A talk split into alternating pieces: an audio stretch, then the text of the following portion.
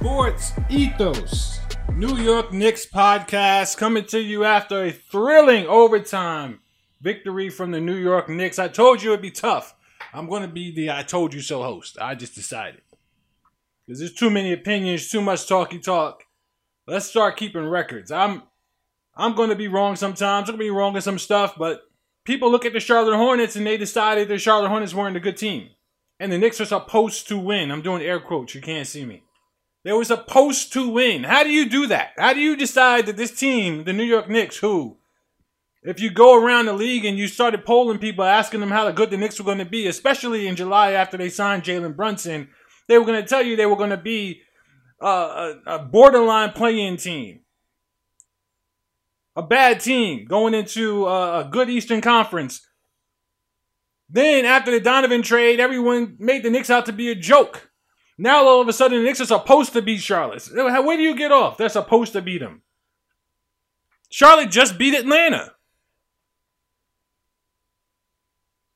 This was a game that they should win at home. A soft should. Should win it. They probably should beat the Hornets at home if they're going to be a serious team. Not one of those they beat them in overtime. It's a bad win, which is what you're seeing on Twitter. It's a bad win. A bad win. This the team came in here with the same record the Knicks did, and because of their injuries, all of a sudden it doesn't matter. They're playing well. And you got to look at these stats. Charlotte's putting up. It's early in the year. I get it. But points per game, they're leading the league, and the Knicks are second. Now again, it's only because there's four games and they they scored 130 points between them in overtime. But Charlotte was putting points up before that. They're leading the te- they're leading the league in three point field goal percentage at 41.7. This team puts them up.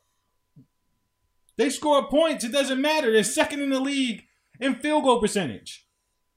The Knicks had to grind this victory out, and they deserve credit for doing so. And you saw why Jalen Brunson is here, but we're not gonna do this every show the way the New York media is doing it. Every every post game, they ask every Knick player, tell us about how great Jalen is. I'm sure they're sick of it. As much as they love Jalen, I'm sure they're sick of it, because I'm sick of it too. But give him credit. Don't take his credit away because he earned this. He earned this victory. He won this game for the New York Knicks. And if you're still on the fence about whether or not Jalen Brunson was a good signing, wake up. Wake up. I don't care how early it is. Wake up. Last night, 27 points, 13 assists, 7 rebounds. Hit all those free throws, 2 of 5 from 3, and hit big ones down the stretch and in overtime. Big ones, 10 of 15 from the field, 40 minutes, and they needed every ounce of it in a game where I told you Dennis Smith Jr. was going to come out and he's going to try to blow out the Knicks' birthday candles, and he almost did it. And give the kid credit because he played with composure while he was doing it. 14 points for him, 11 assists, scored baskets down the stretch of regulation when the game was on the line. He just looked good out there. He's not a great player. 7 to 16 from the field, 43%, 0 3 from 3. He's not great. We know this. But he did everything he was supposed to do in that game. And I told you he was going to come out here with something to prove, and he almost did it. But Jalen was having none of it. You saw him responding all the time, responding. And if you listen to the post game, you hear the Knick players talking about how he was constantly getting them together, getting them on task in between plays, making sure they knew the situation, time scoring situation, making sure they knew what they were doing out there defensively and offensively. The game was on the line. This is a game, and you'll hear this from people who follow the Knicks, fans, and media. This is a game the Knicks would have lost last year because they did not have that kind of leadership. And I told you that Jalen was going to be the guy down the stretch of that game. I told you down the stretch of games, Jalen's the guy because he's the guy who's going to make the decisions, the right decisions. He has the guts, he has the courage to take and make big shots and he did it last night. This team puts him up, and and everyone laughed at the whole Steve Clifford situation when he was hired. And listen, let's be fair. They deserve some criticism, but Steve Clifford is not a bad coach. He's not. This team was ready to play. Ready to play. Gordon Hayward didn't have a great game last night, but he played with the aggression I told you he would. 8 to 18 from the field, 1 to 3 from 3. Did not light him up. Then they got lucky because he had his opportunities, but 20 points, 9 rebounds, 4 assists. PJ Washington also did not shoot well, and Knicks were dodging bullets for most of this game. He played aggressively. He was taking guys off the dribble, trying to get into the paint. 5 of 14 from the field. Almost hit a dagger for the Knicks, tying the game in overtime. Had his big toe on the line. Close call. Close call. But he was up for the task last night as well. A lot of people calling for Mason Plumlee to sit the bench and Nick Richards to play if you watch that game, you understand why Mason Plumlee plays. He just knows where to be on offense, where to be on defense. He's kind of like a coach on the floor for them. Eight points, one block, one steal, four assists, seven rebounds, four six from the line. Kelly Oubre, 35 minutes, 7 or 18. They did not shoot great last night. They had their chances. Steve Clifford knew exactly, which is what I was alluding to last episode, uh, exactly how to attack the Knicks defense. You know why? Because their offense was very much what the Knicks offense aspires to be. They just don't have the shooting on the, at every position the way Charlotte does, and they didn't have it last night because they didn't make most of their shots. But they were running many of the same sets, getting a lot of open looks, getting a lot of penetration early in the game. You saw a lot of penetration and kicking out, and Charlotte not getting much out of it. And the Knicks dodged that bullet for most of the night until the end of the game.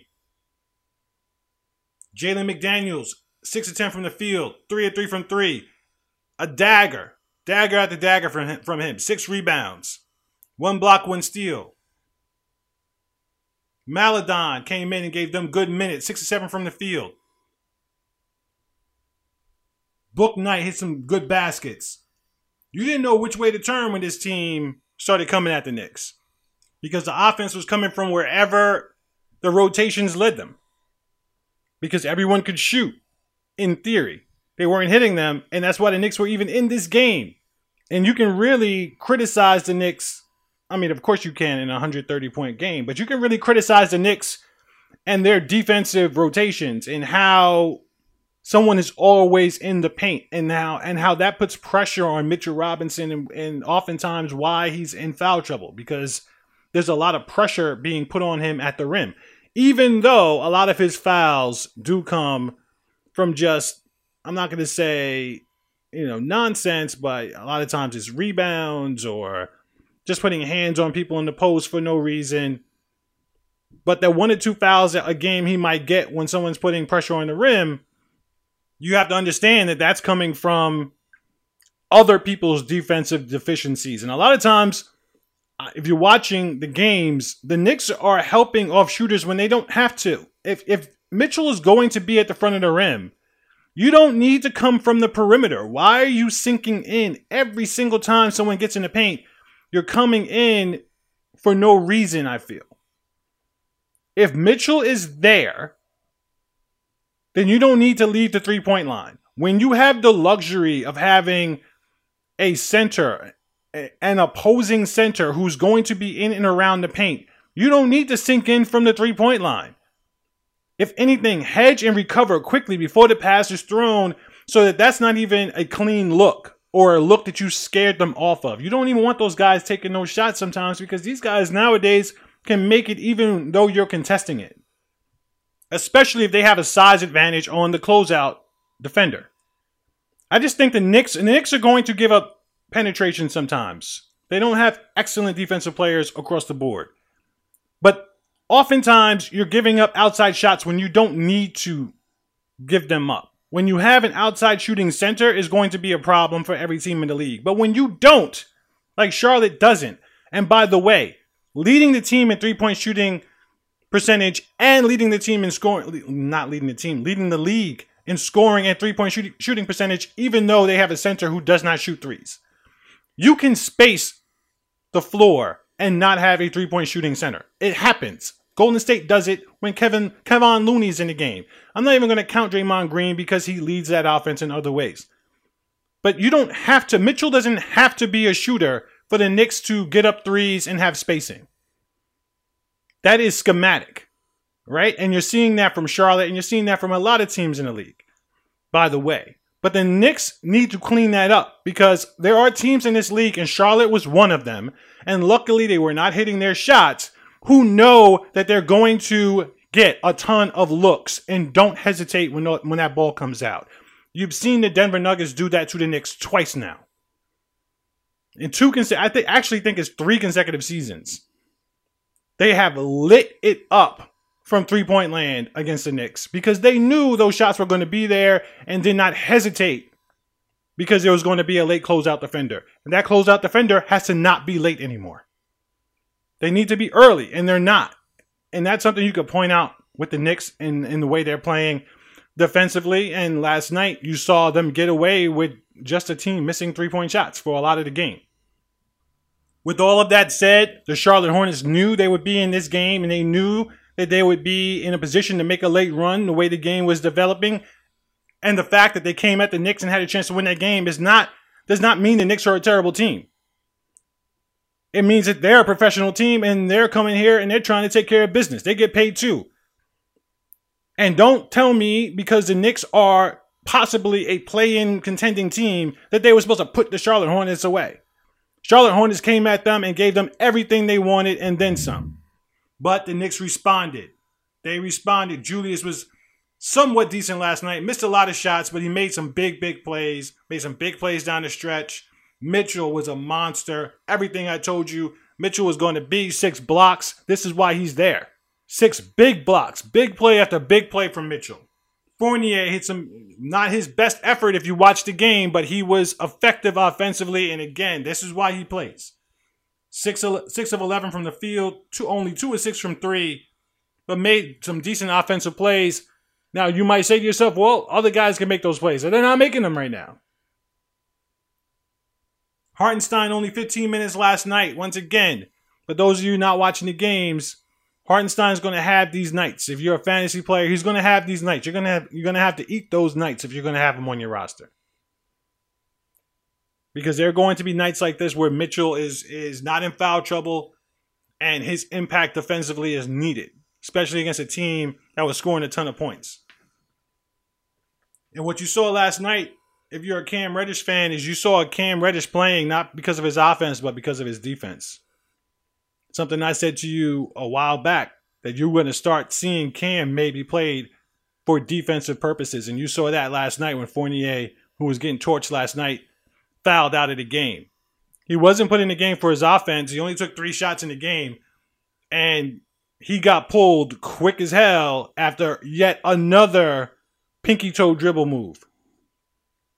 This kid is dribbling and turning the ball over almost every game. He's averaging a turnover a game for no reason, just dribbling off his foot. Got to clean it up, Cam, if you're going to play. Got to clean it up. But the fact that he's being played for defensive uh, assignments and his defensive prowess, that's big for him.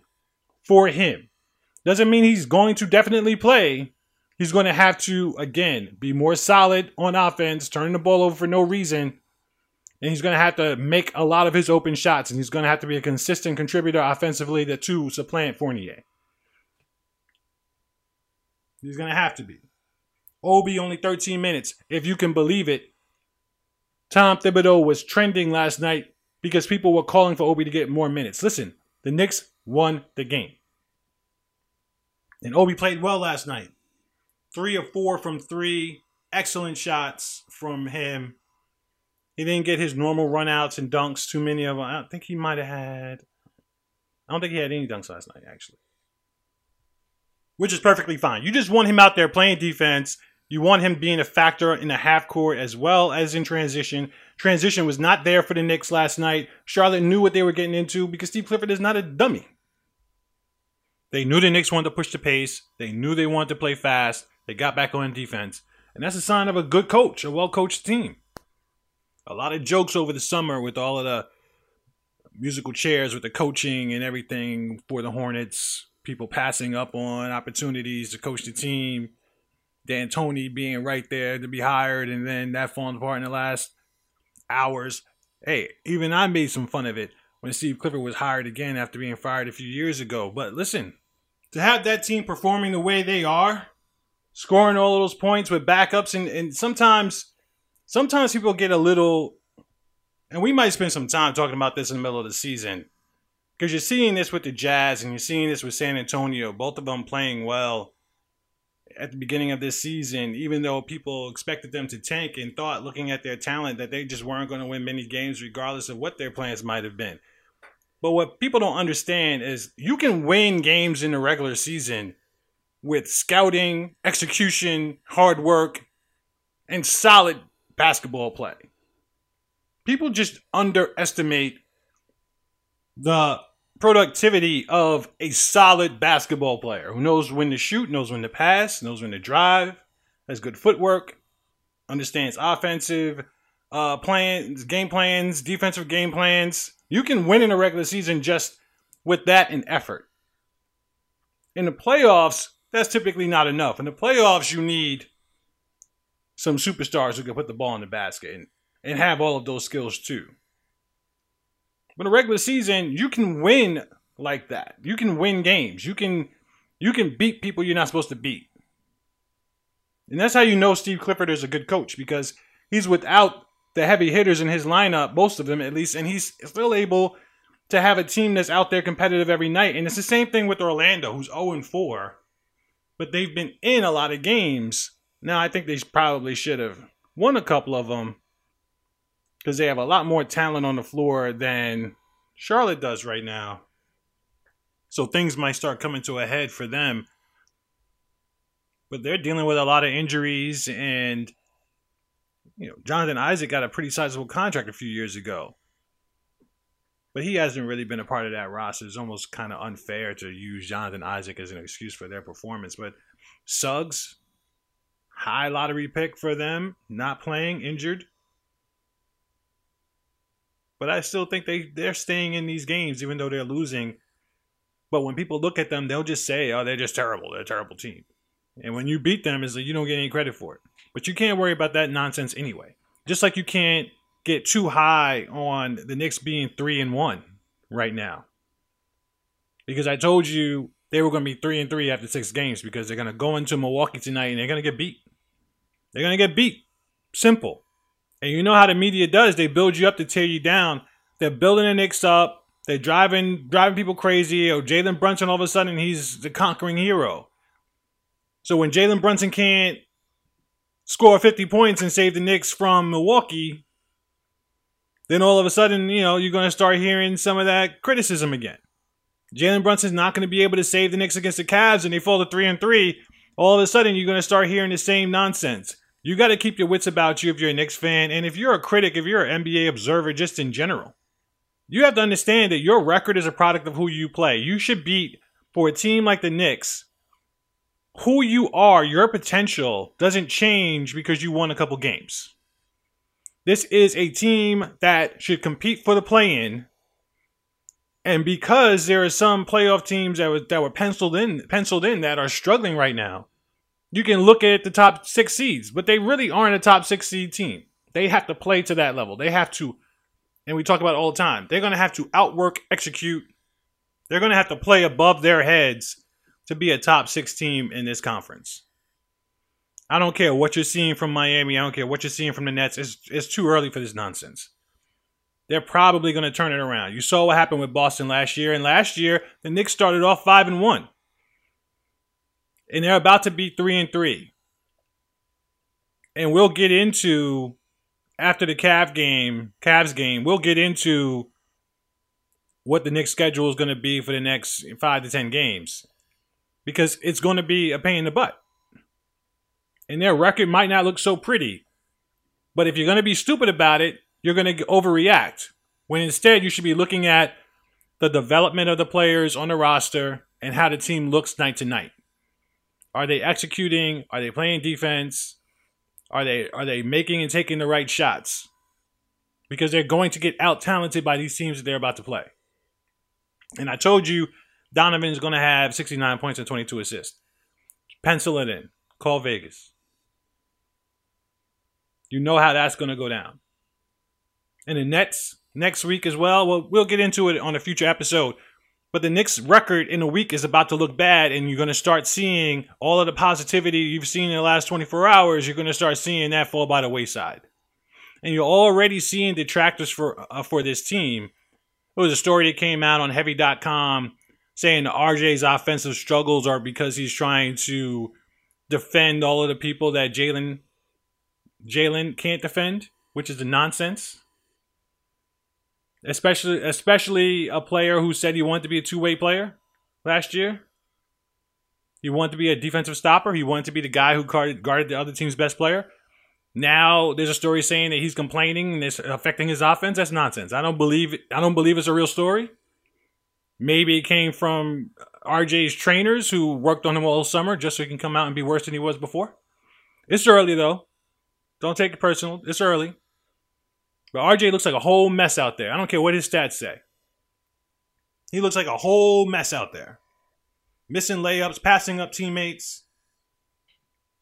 9 to 21 last night. Making his free throws. That's a good thing. He did have eight rebounds, four offensive.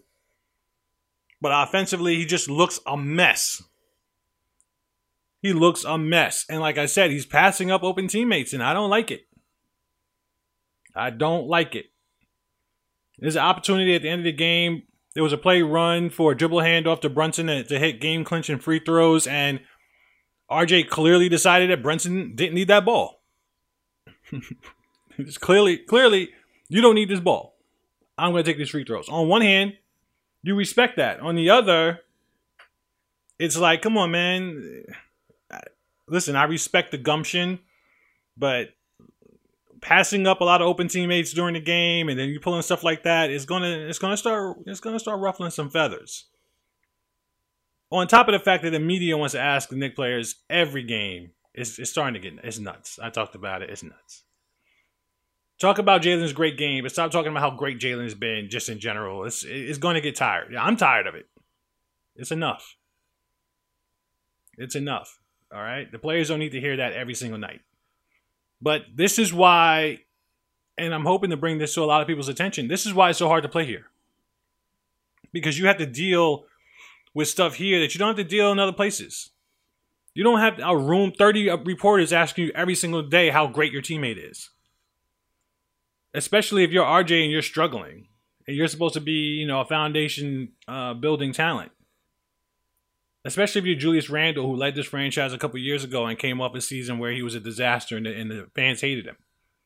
They don't want to hear about how great Jalen Brunson is every day. I don't care how I don't care how much they like him. Nobody wants to hear that. And when the team starts losing and Jalen can't carry them to the to victory, that stuff is going to come to a head. And the fact that Jalen has the entire franchise in the palm of, palm of his hands because of all of his relationships from Dolan on down to Leon Rose to Tom Thibodeau, assistant coach, being his father, that stuff is gonna that's gonna start stinking. It's gonna be foul in a minute if the Knicks start losing too many games. And next week, starting tonight, you're gonna start seeing some losing. And if you're a Knick fan, you want to see them start bouncing back. See how they bounce back because the schedule will right itself. You're playing good teams. You're going to start playing some of the poor teams in the league. And there's not that many poor teams in the league to begin with. So every team Every win the Knicks get is a win, is a win that they earned. They're not out talenting anyone. And you need to enjoy it as a fan and as a critic, you need to chill out. You need to chill out. As for the Bucks, you know already you're dealing with Giannis. There's no there's no stopping him. There's nobody on this roster that can do anything with Giannis, period. Randle will be in foul trouble before he even begins to do anything about him. Mitchell will be in foul trouble before he even begins to do anything about him. I'd love to see how Hartenstein goes up against him. And the reason why I'm naming centers is because you know Giannis is getting by his man, and it's what's happening at the rim that's going to be relevant. You know, Hartenstein's not a big time shot blocker. He's a physical defender. He likes to get in good position, which is kind of how you have to defend Giannis. But we don't know what that looks like yet. We're gonna see. But I just I just don't have a, high, lot of high hopes for this game. So you're gonna look at this and you're gonna try to take you want to take some uh some good things out of the game, like RJ playing better, like quickly adding a little bit more offense to what he's doing in the other aspects of his game that you've seen the last two nights. You want to continue to see Rose play well. You want to continue to see Cam play well. You want to see Fournier be more of a at least an average defender on offense. You know, you kind of want to see progress across the board. The win is probably not going to come. You got Brook Lopez, who's a big, strong center. Again, a player that Mitchell never matches up well against. He doesn't match up uh, well against big, strong centers, especially those who are efficient in the paint. Even though Brook is outside a lot, which is another thing that Mitchell hasn't been great at, but we'll see how Mitchell responds to another outside shooting center. He tends to fall for pump fakes on those guys, gets in a little foul trouble, blocking fouls when they put the ball on the floor, try to attack his closeout. He gets in trouble there. But a lot of that is because he's rotating defensively. So, you know, you criticize him if you want to, but a center having a guard on the perimeter is tricky, but he needs to be a little smarter about it. You know, Brook is going to put up some threes, close out, close out, keep your hands up. You know, don't jump into the shooter. Don't overreact. You know, you want to see that kind of growth because he's going to need that throughout the season with so many shooting centers, and that's something he's never been great at. Vucevic, for example, used to light him up, hitting jumpers and then pump faking and getting by him. Uh, so Brook Lopez, not a good matchup for Mitchell. You got the great Jrue Holiday on the other side. You kind of get a break with no Middleton, but at the end of the day, if you, don't have an answer for Giannis, then what are you going to do? There's just there's just no there's no girth on the Knicks beyond Randle and Hartenstein that they can just there's no there are no bodies that you can kind of throw at him. Everybody else is too light for for Giannis. So you're gonna look you're looking at a big night from Giannis unless the Knicks scheme to defend him very well and he's just not very aggressive, which is unlikely. It's unlikely. Now you could double team him, triple team him, make him kick out to shooters Right now, Milwaukee's sitting a little, I think, about 17th in the league in three point shooting percentage. The Knicks give up a lot of three point shots, but their percentage is kind of around 35%, which is not terrible. You know, so you're kind of picking your poison there. You take away everything Giannis is doing in the paint, make him kick out, and make one of those shooters knock, or a lot of those shooters knock those shots down. You're playing with fire there, but it's probably the best bet for the Knicks in this game. If they pull this game out on the other side of things, hey, get pumped. Get pumped. I really want to see RJ Barrett turn it around. I'm talking I've been talking about how he's been playing. I don't like what he looks like out there. It's very important to consider the Knicks are playing relatively well as a team, regardless of the opponent, without RJ's offensive contributions being efficient. Again, 18 points, but the way those points are coming is kind of herky jerky. You can't count on it. And I, I, think a lot of those points can be replaced by other players because of the way he's scoring. He's not scoring in in the ways the Knicks actually need him to score, which is hitting outside shots and actually being efficient against smaller defenders and being efficient with his drives. It's just not a good sign right now so far with RJ but a positive sign if you look at it from the perspective that he's not playing well and if he does listen what is what does this team look like if he's playing well if he's shooting and he's hitting outside shot even as an average shooter in the league which is underneath what he did how he performed last year at the end of the season the last few months of the year shot the ball very well what does this team look like if he plays well waiting to see it also, Grimes, listen, what is going on with this guy's foot? I'm not seeing a whole lot of reporting on it. The conspiracy theorist in me is wondering if they're holding him out because the Knicks are playing well, trying to build up Cam's trade value or even Fournier's trade value because they know they have too many guys playing the same position and they're not going to play 11 guys. They made it clear Thibs doubled down on that in the post game press conference. He's not playing 11 people. So maybe they're just being extra cautious with Grimes. So these guys can get a little bit more minutes. But if that's not the case, then we're really looking at Grimes having a foot injury that he was supposed to return in the preseason from, but now here we are a week into the season and he's still not playing. And this is a guy that Knicks have high hopes for. So even when he does come back, it's going to be a little bit of an adjustment for everybody. And is he just going to jump right in and be as good as the Knicks thought he was going to be? How many games is it going to take for him to get back into the swing of things? You know, how many how much of a minus is he going to be on the court while he's trying to get himself back into the into the game? How is that going to look for Cam who's going to have to sit on the bench while he's figuring it figuring it out? That's going to be an interesting story coming up. But 3 and 1 looking at a lot of bows being taken for Jalen Brunson's performance, a lot of egg on people's faces. I don't care how early in the season it is. You're seeing the best of Jalen Brunson. You're seeing Jalen Brunson play at a level that a, that the Knicks expected him to play at, and a lot of people didn't expect him to play at. You know, he's hitting a lot of pull up jump shots. He's hitting floaters in the paint, posting up guards. Great passes. He's not an assist guy, they said. I've said it. I've I've repeated that narrative.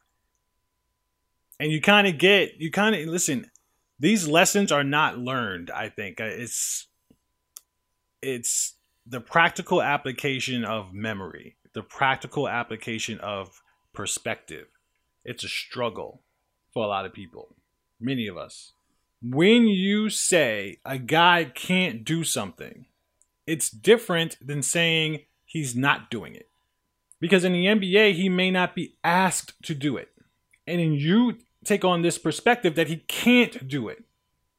And the sample size of him doing it is too small to measure. So you just dismiss it. But if you're watching, and if you've watched Jalen Brunson play, you knew that there were a number of things that he could do that people said he couldn't. People said he plays five out for the most part with Dallas. So the spacing with the Knicks was going to be too tight for him to do the same things. But if you watch Dallas play, you know that Powell would be on the floor a lot. And he scored with Powell around the rim. And if it's not Powell, it could have been someone else. He scored he has scored with people around the basket. He has done it before. Now, could the Knicks schematic spacing have gotten in his way a little bit too much because Dallas, yes, they play with a lot more spacing than Knicks in general. Of course. But that's schematic. That doesn't mean that you don't bring the player in because you don't you don't think the coach is going to, you know, walk into a meeting one day and say, "Hey, you know what? Maybe you stand here instead of there so Jalen can be better." That's just silly to me. You don't bring him in because you don't think the coach is capable of doing that. He's scoring with Mitchell in the paint almost all the time. Hartenstein in the paint almost all the time. Hartenstein's not standing at the three point line all the time. It just doesn't matter. He knows how to score. And if you watch him play, you've seen him do it a thousand times. The way he's scoring may not be the way you want your point guard to score.